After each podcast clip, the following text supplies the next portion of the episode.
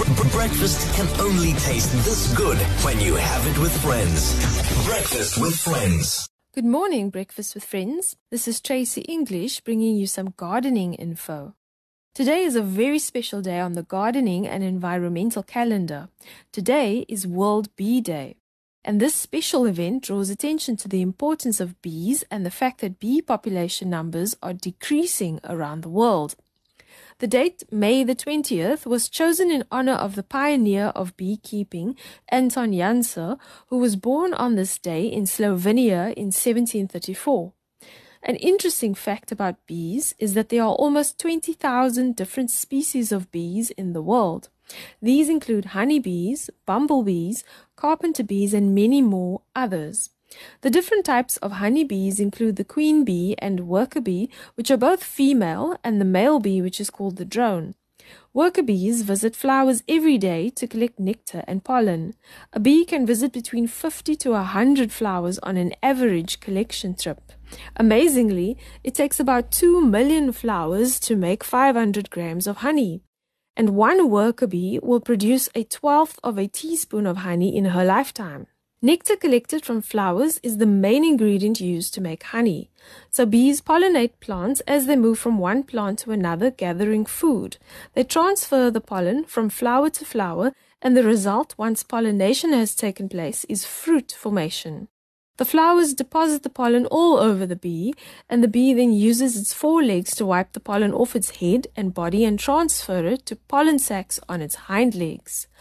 The flower nectar is used for energy as well as making honey, and the pollen is full of protein and nutrients, so used as a food for the larvae or baby bees.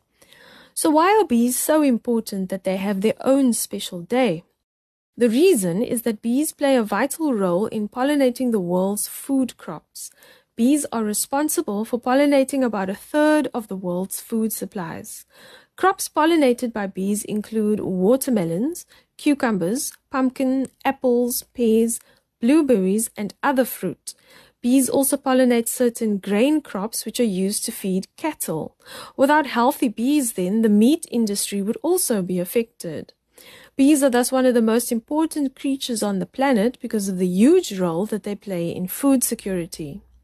However, because of factors like climate change, the use of pesticides, urban growth where natural habitats are destroyed, disease, and the lack of flowers in gardens, bee numbers around the world are dropping.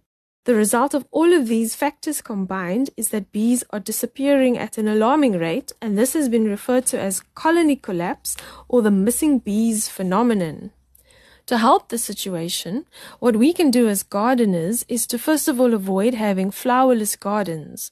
Make your garden bee friendly by planting an abundance of flowers.